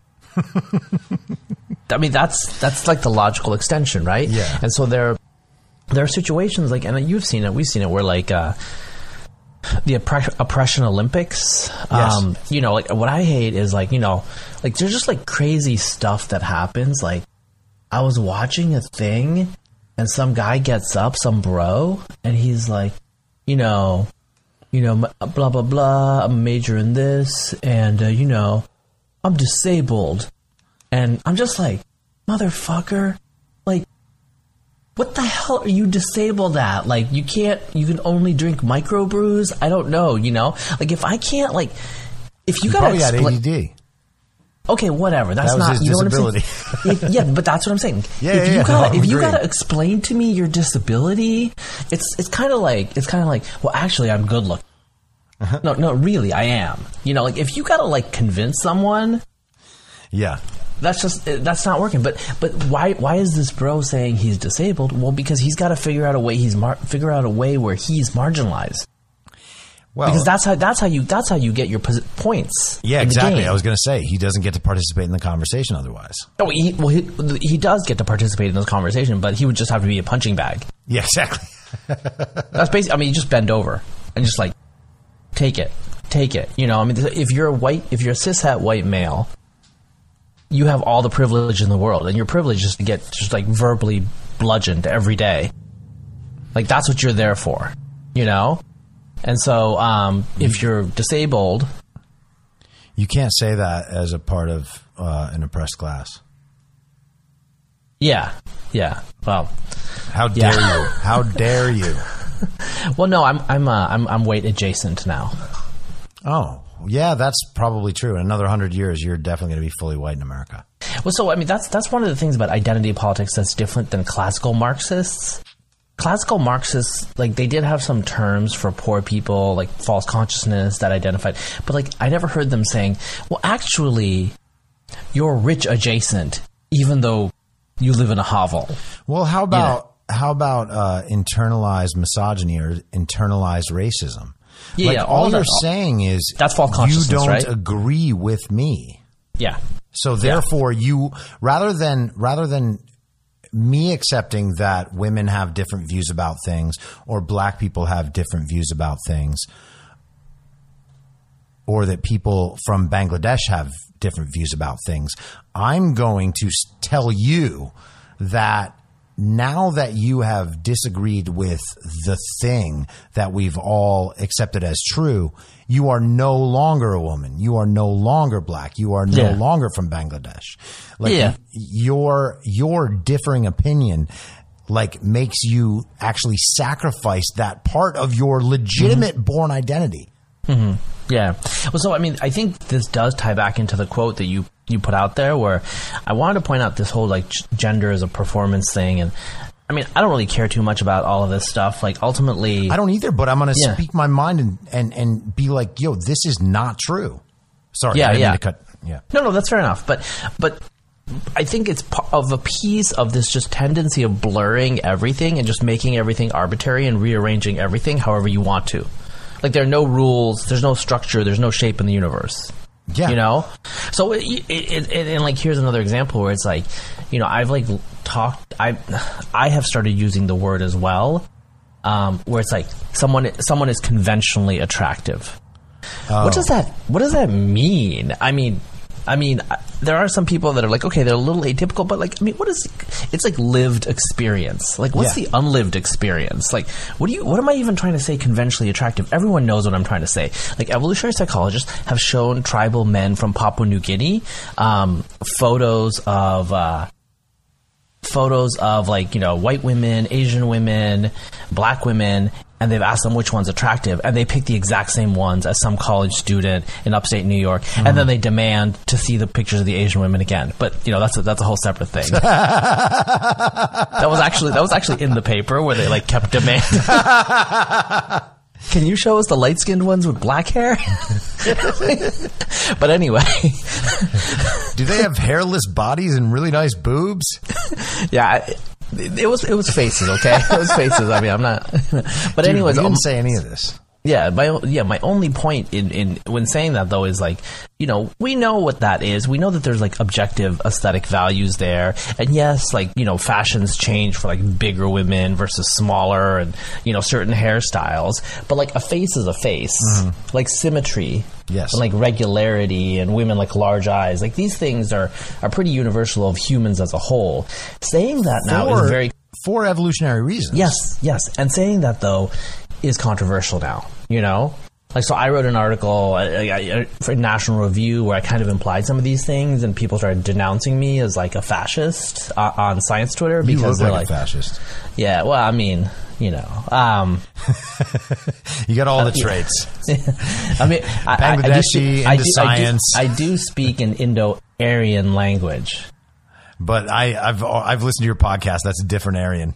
Yeah, I know. so you know what I'm talking about. You're about. literally trolling people in real time. Yeah, I can't help it. It's the call Kali Yuga. So wait, so I I, I want to go back to something you just said a minute ago because it's interesting to me that the same people that are utterly reliant on theory and their use of selected statistics that will immediately switch over to lived experience when their statistics don't say what they want them to. Well, because all they care about is winning the argument. Well, that yeah, no, I'm agreeing. that's yeah. that's all. Yeah, that's all that matters. But isn't it? Like- but it is utterly incredible to me that like you find the statistics, and if someone challenges the statistics well enough, then they're like, oh well. You know, I, it's my experience and it's these other people's experience. Like, you have never talked to women. Like, well, what are you talking about? Yeah. Well, I mean, did you just explain to them that you're actually a woman? Uh, I have not tried that one yet, Yeah. but uh, there's time. All right, Yeah. so let me read the last sentence of your uh, article, and or the last paragraph, I should say, and then we'll talk about that, and and then maybe we'll shoot the shit, and then I'll let you get out of here because it's uh, It's two thirty nine Pacific time. Um, so, okay. Earlier generations feared a nuclear holocaust. The atomic age was an ever present reminder of nature's menace. Between 1990 and 2020, an American generation has matured for whom the only threats were man made or unimaginably distant. COVID 19 dispenses with our sophistry and low information navel gazing. The question for our society now is whether we're ready to dispense with them too. So I think that that is a great summation of the piece and a great context to think about where we're at right now. Mm-hmm. Um, this is a real threat. So now, what do you feel like the proper response is? Well, I mean, And by the way, I'm not like you don't have to qualify statements. I'm just asking for your Sure, sure. your I think one layman's the- opinion. Well, well, layman's opinion is like we need to have a new elite, transform our elite. Um, you know, people, the masters of rhetoric need to also give ground to like just the masters of the real world, right? So right now, you know, there are engineers, there are scientists, and all they care about in terms of public service, public policy is to get the money for their research, and they'll be left alone. They can't keep doing that. You know, I mean, kind of the withdrawal and the passivity of people that are in scientific in STEM fields when it comes to these political arguments where they just go along with the activists and the humanities and you know other other softer fields like that has has caused huge problems. Um, they need to speak up. I mean, I know people in the sciences who are like, yeah, these humanities things are crazy, but they're busy doing their research. They can't be bothered. You know, they don't want to be like someone like Jerry Coyne. And do you know Jerry Coyne? Yeah, yeah. The, I mean, he's he's very he's an vocal. evolutionary theorist. He's an evolutionary right biologist at University of Chicago, Yeah. and he's retired, and he's always been vocal. Someone like him, like he devotes a lot of times to debunking kind of this like pseudoscience type stuff. Or What was that you know- blog he had? Does he still do that? yeah, he did why evolution is true. Yes, yes, yes. yes. Yeah, so he's still doing stuff like that. But I mean, most people don't want to do that because they'll get attacked, and especially if they're white males, they're just, you know, behind. They're already behind. You know, if they're if, if you're a white male, you have to say yes. You have to be an ally. You have to show solidarity, or you know you're going to get denounced. Just like the by default. allyship thing, man. Like that's one of the things that sends me through the roof. There's so many words now that are Yeah, yeah, yeah, no. For other things. Uh, Yes. One, one that I hate, and you can tell me if you're on board with this, but is uh, communities. Like when they talk about how certain Communities of color. think this or certain communities think that. It's not necessarily always of color, but well, yeah. I mean, I guess that every time they say well, it, there it is, there is the gay community too. Sure, yeah, yeah, okay. fair. queer Yeah, community. exactly, exactly. And the so LGBTQIAA plus. yeah, exactly. So what they're doing is is um like collectivizing this group and then um like purporting to to speak for this entire group Yeah, like as if yeah. the group had a monolithic feeling and I, I don't think that there's anything more paternalistic and even racist than assuming to speak for an entire quote unquote community Sure. especially when you're making the point that they all think the same thing by Yeah. virtue of their color. Like, I don't Yeah. understand how we deal with that.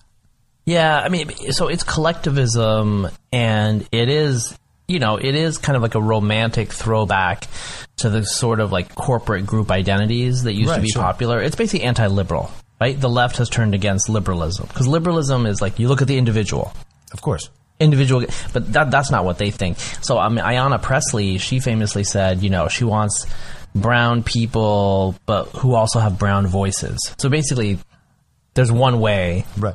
That non-white people should talk, you know? And um, you know, obviously as a non-white person I find that like pretty patronizing Yeah. because I feel I feel like I feel like with white people for example, even if some white people are problematic, people understand that white people have their own views. It's not like what is the white view? By the way, I think problematic is another euphemism. Yeah, nobody it's a knows cheap what that way means. Of calling just someone racist without actually saying Yeah. it. Like, Yeah. if you want to make the claim, make the fucking claim. Yeah, just say say what you mean and Exactly. mean what you say. Yeah. that, that's all. So um, I think, uh, yeah, this sort of collectivism is a big thing. It's a problem. I don't know where it's gonna go. Um, the dangerous thing. So I was talking to a friend of mine. He's a Latino. Um, but anyway, he's he's he's he's more on the right. He's closeted because he's in science. But we were talking. we we were talking, and he's just like, bro, like you know, we're just talking. It's like we don't really want white people. We don't really want white people to be educated and think about race all the time because that's just not good. No. not good if you're not not good if you're not white in this country. Because these these idiots in social justice don't understand that you know the the the basically castrated whites that they're around. It's like there's a group of people where it's like they're they're the people, and they get points off that somehow within their system. But that's not most people. Like most people, when you say stuff like this, they're going to get defensive. They're going to get angry, and they're going to be like, "Okay, they're against me, Yeah. so I'm against them." Who's who's with me and who's against them? It's like this stuff is going to sort out in very very pernicious ways if you allow it to continue. Like we got here as a country through you know liberalism and individuality. Like the, the reason the civil rights movement had moral credibility was it made universal claims, not particular claims. I love that you're Like- saying this right now. Please, yeah. Yeah, it's not like Martin Luther King did not say like what is good for black people. He said what is good for people. Mm-hmm. You know, or like you know that movie. Um, Guess who's coming to dinner? Sidney Poitier says like, like to, to his father, "You think of yourself as a black man, and I think of myself as a man." That was the liberal, progressive view in the 1960s, right? Yeah. And today, that wouldn't hold because, you know, your race, that's who you are apparently. You know, like you don't don't deny that because, you know, race is like everything now. You know, it, it's one of the things. I mean, sex, sex and gender, sexuality is a big deal too, and, and and all these identities, and it's fine. I don't. re- But the issue is like I think of it. I personally view it a lot like religion. Like I mm-hmm. grew up with a lot of conservative Protestants, and they had to talk about Jesus to me all the time, and I'm like, I get it's your thing. I don't believe in any of that. Yeah. Okay, just like just keep it to yourself after the first time. Like I understand it's part of your religion that you need to tell me about it, but just keep it to yourself. And so when it comes to like race and gender and sexuality, again, like I don't think people should be hurt. I don't think they should be discriminated against, et cetera, et cetera. Of course. But ultimately, there is a private life and a public life, and I don't. It's not my job to validate your identity. Your identity is your thing, mm-hmm. right? It's not like not my thing.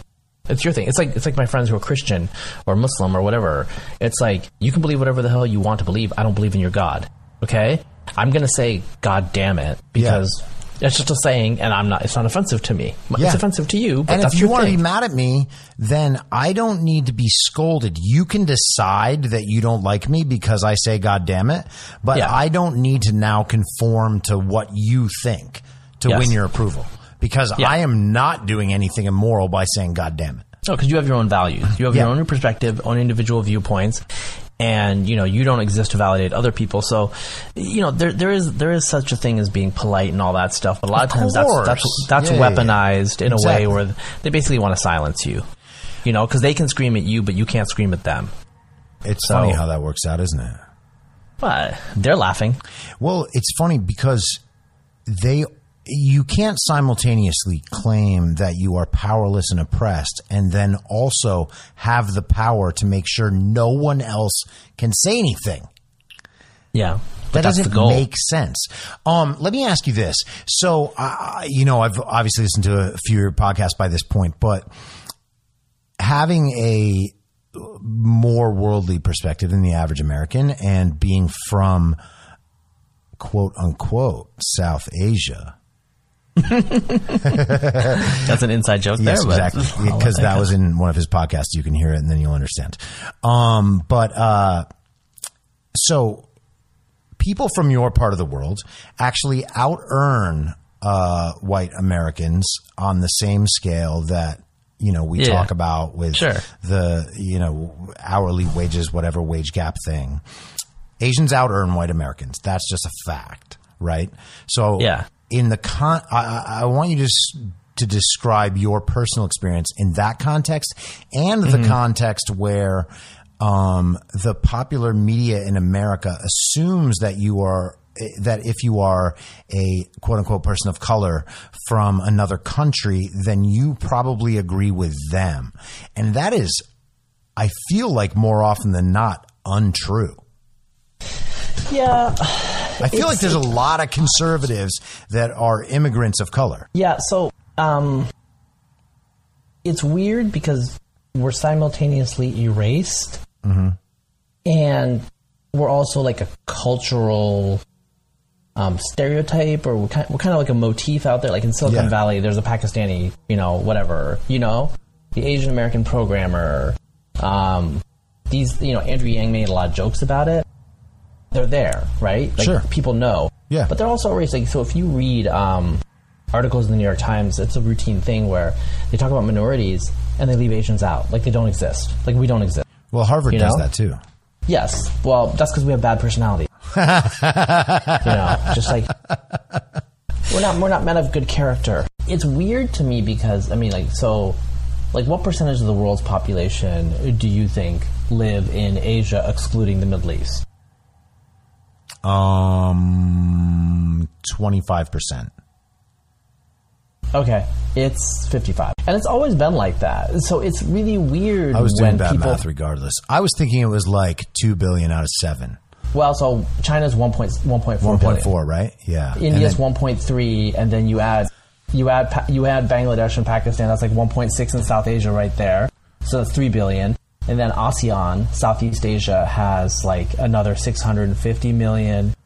And so it's uh, Bro, you guys fuck a lot over there, huh? I mean, there was a phase. You know, there's 120 million Japanese.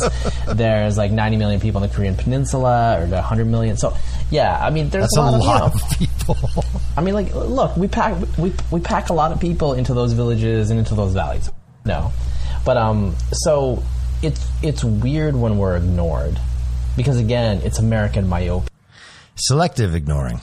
Yeah, it's selectively ignoring. Like, you know, we're not ignored when we're not, um, when when we're needful for some narrative, but we exist to further the narrative, their narrative. For both sides, You know? by the way. Yeah, yeah, that's fair. I mean, we're, we're bit we're bit players. We're not agents, and Sure, that's sure, what sure. I object to. Um, we are agents, you know, and we're we will be more and more agents in the world. Um, that's what 2020 is all about. The world is coming to us, and we have to wake up and look Mm-hmm. around and see what's playing in the world. There are one million Chinese in Africa. They have a naval base in the country of Djibouti, near Ethiopia. Okay, there was there was a there was a period last year when there were more Chinese warships in the Mediterranean than French warships. Um, this is this is the world we live in. Yeah. right. The world we live in is not the world of European colonialism. That is that is an ancient world of the days of yore, but there are whole departments in universities called post-colonial studies that study that. Even though China is colonizing its own West internally. Um, it's sending a million people into Africa. It is buying ports all over the world. Right? What is that except for colonialism? We have colonialism in our time with the most populous nation in the world, the second largest economy in the world, the biggest exporter in the world, but we're still talking about Belgium's colony in the Congo.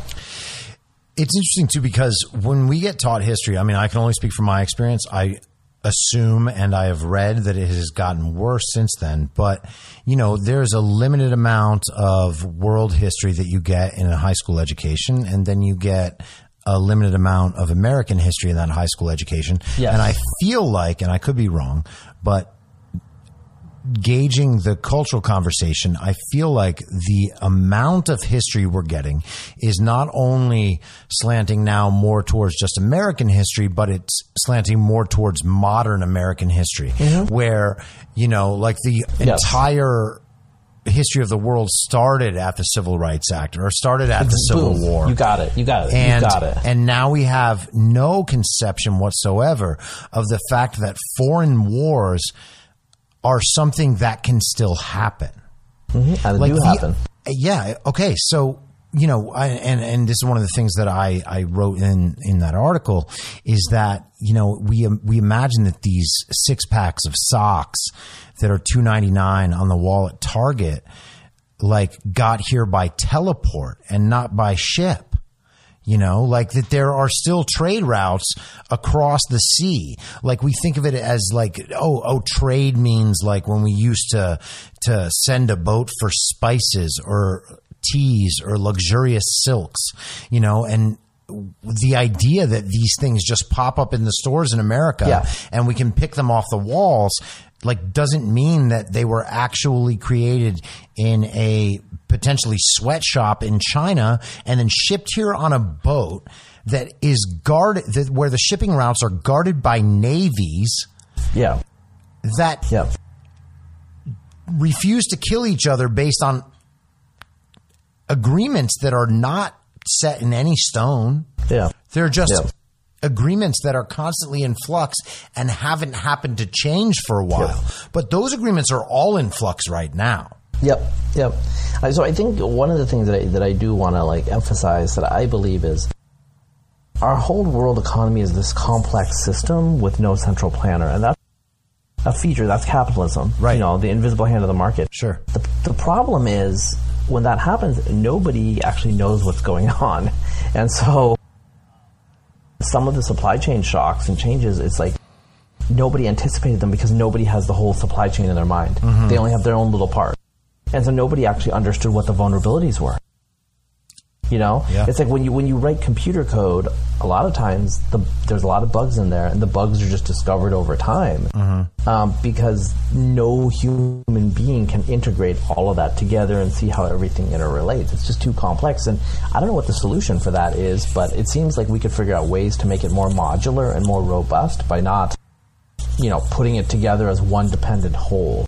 I want to You know, tie I mean- this back into what we were just talking about a little bit ago, and it's like a pet theory of mine, and you can tell me if this makes sense or not. But some of that kind of feels like theoretical thinking versus like real world experience thinking, right?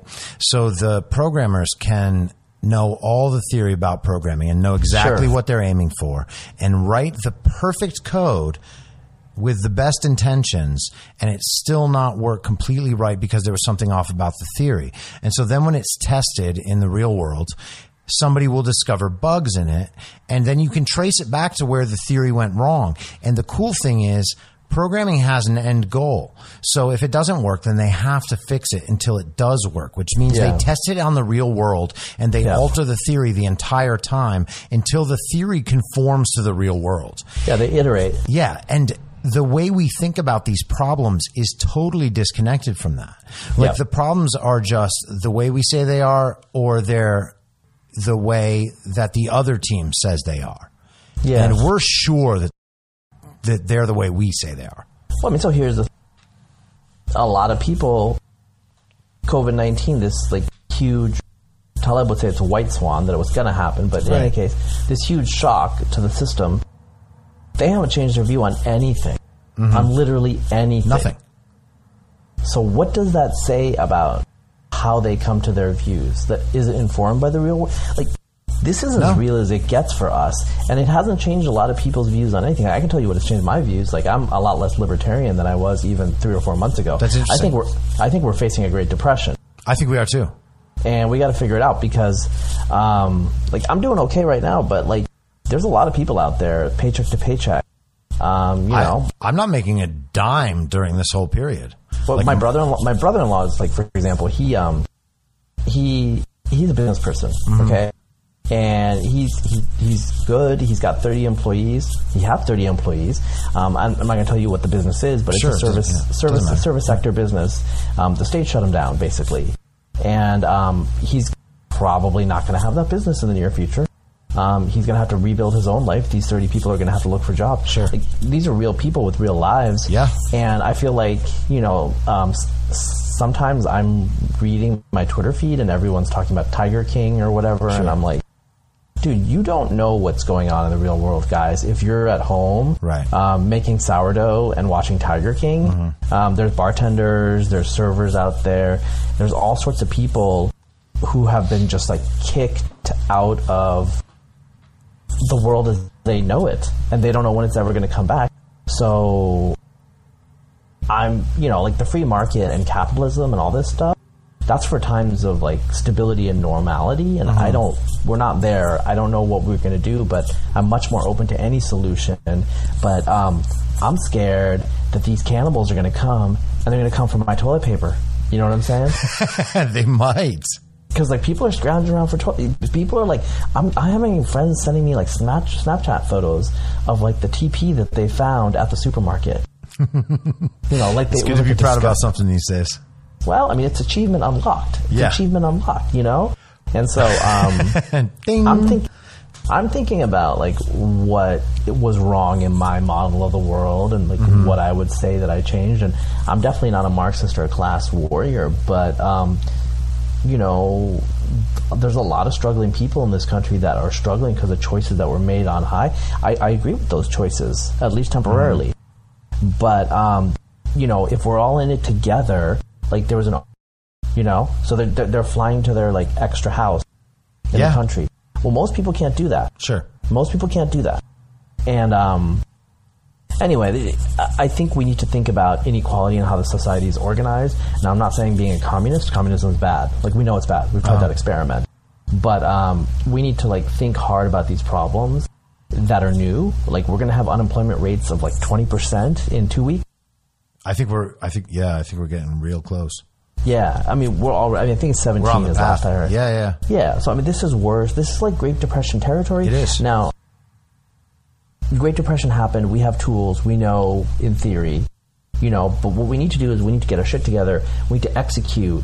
Um, stop bickering. Stop arguing about things.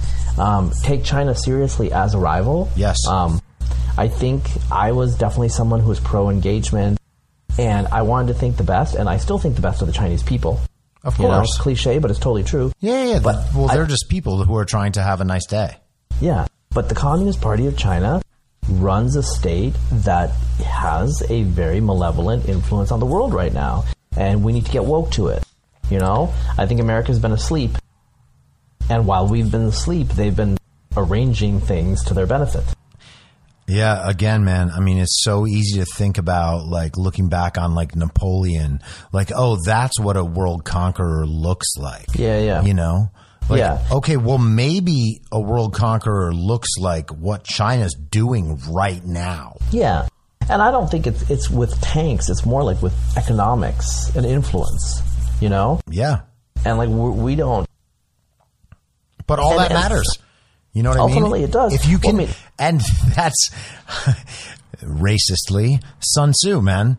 If you can win the battle without fighting it, then you don't fight the battle. Yeah, yeah. Well, I mean, this is this is like in the ancient days now, but remember the NBA and LeBron James? They were like kissing China's just kissing China's butt. You know, man. it's because money. Well, money. I wrote in the same thing. Like for the last 15 years, all these superhero movies we watched, every one of those was checked through by the Chinese to make sure that it was going to be saleable in their country. Because otherwise, we can't afford to make it. Yeah. That's fucking crazy. S- Speaking of Chinese racism, though, like Black Panther was not very successful in China. Yeah, exa- there you go. Do you know why? I don't. Every main character was black. like literally, like the the, the theater, the, the reviews, like people were saying. Oh, like, I know. They're just too dark skinned. You know. That's fucking, that's what they were, yeah. they were saying. I mean, they, they have different tastes, different preferences. Anyway, yes, I mean, and it, it's fine. China can do its own thing, but it can't impose its thing on us. And the funny thing is, I, you know, we are choosing to impose their thing on ourselves Mm-hmm. We're because we accepting it. want to open our, our, ourselves up to all the money they can give us. Money, yeah. I mean, there's a lot of like billionaire, like Bloomberg, the capital class. They thought China was going to make them even richer, and that's true. You know, it Until could make them like richer. this happens. Well, I mean, I think we're going to have like a revisiting on the whole Chimerica and like what the interests of our American, you know, Apple computer was like Mm-hmm. outsourced so much stuff to China. That's how they goosed up their profits. I mean, the temp- like China's market is so tempting. It's been tempting for centuries to Europeans, right? Mm-hmm. So uh, that's not a surprise. But at the end of the day, what country do they live in? They live in America. What's their citizenship? They're American. So um, they need to take care of our interests first. You know, America first, right? Um, again, I understand that that's a triggering term and it's been co-opted, but Sure. um, we got people here that are struggling in this country right now Yeah. in like a way that's like terrifying. It's it's like riots, food riots territory. Oh, I think we're. I definitely think we're close to that. I mean, the there has been a very, very minor amount of civil unrest in uh, Michigan, I believe. Yeah, and yeah. the idea that that's not coming to the rest of the country if we continue to do this is just. I, I can't buy that for a second.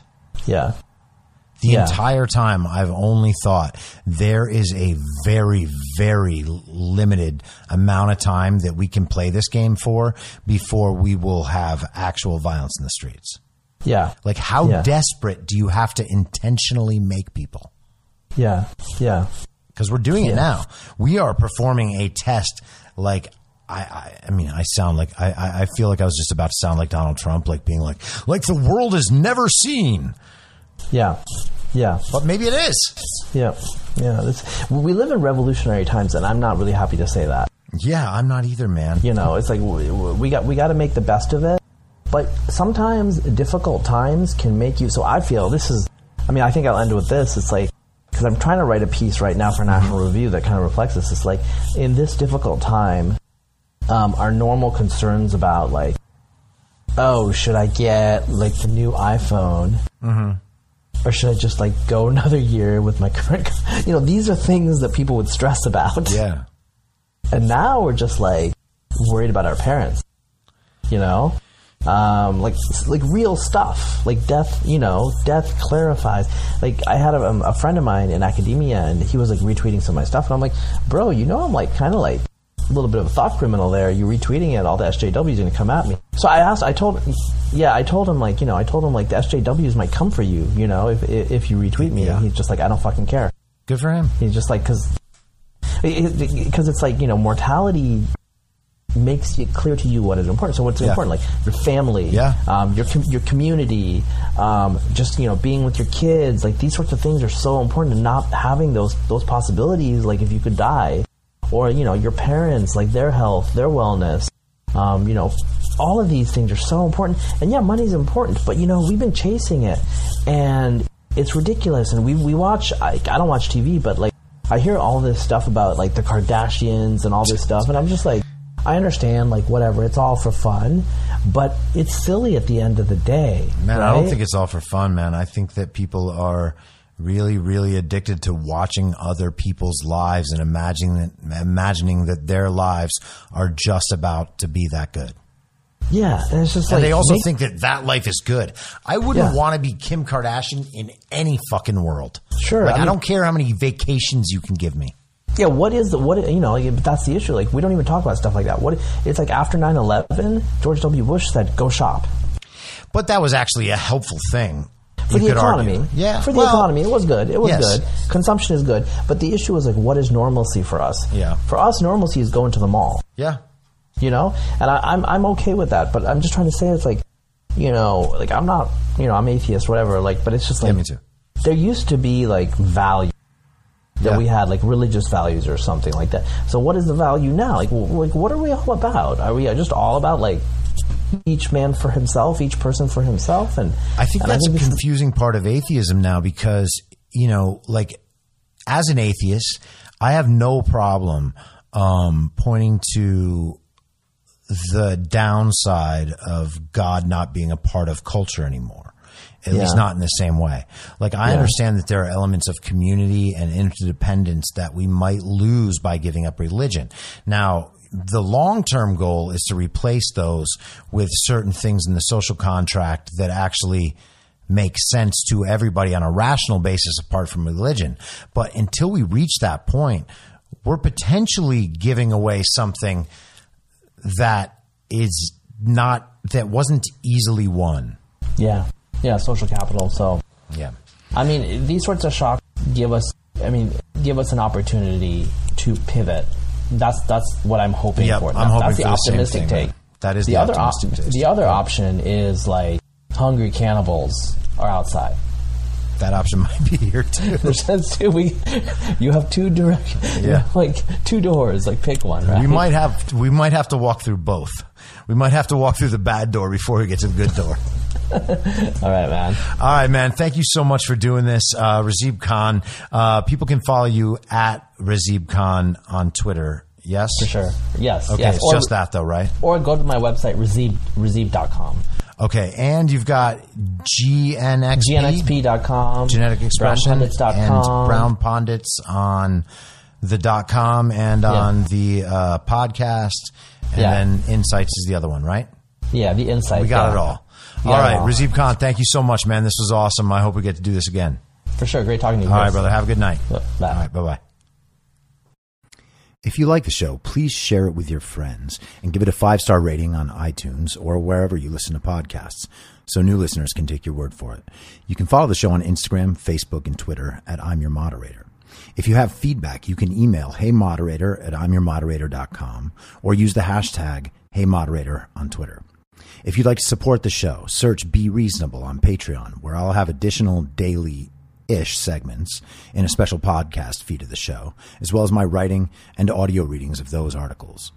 You can also go to anchor.fm slash be reasonable and become a supporter there. Thank you so much for listening. Until next time, I'm your moderator, Chris Paul. Be reasonable.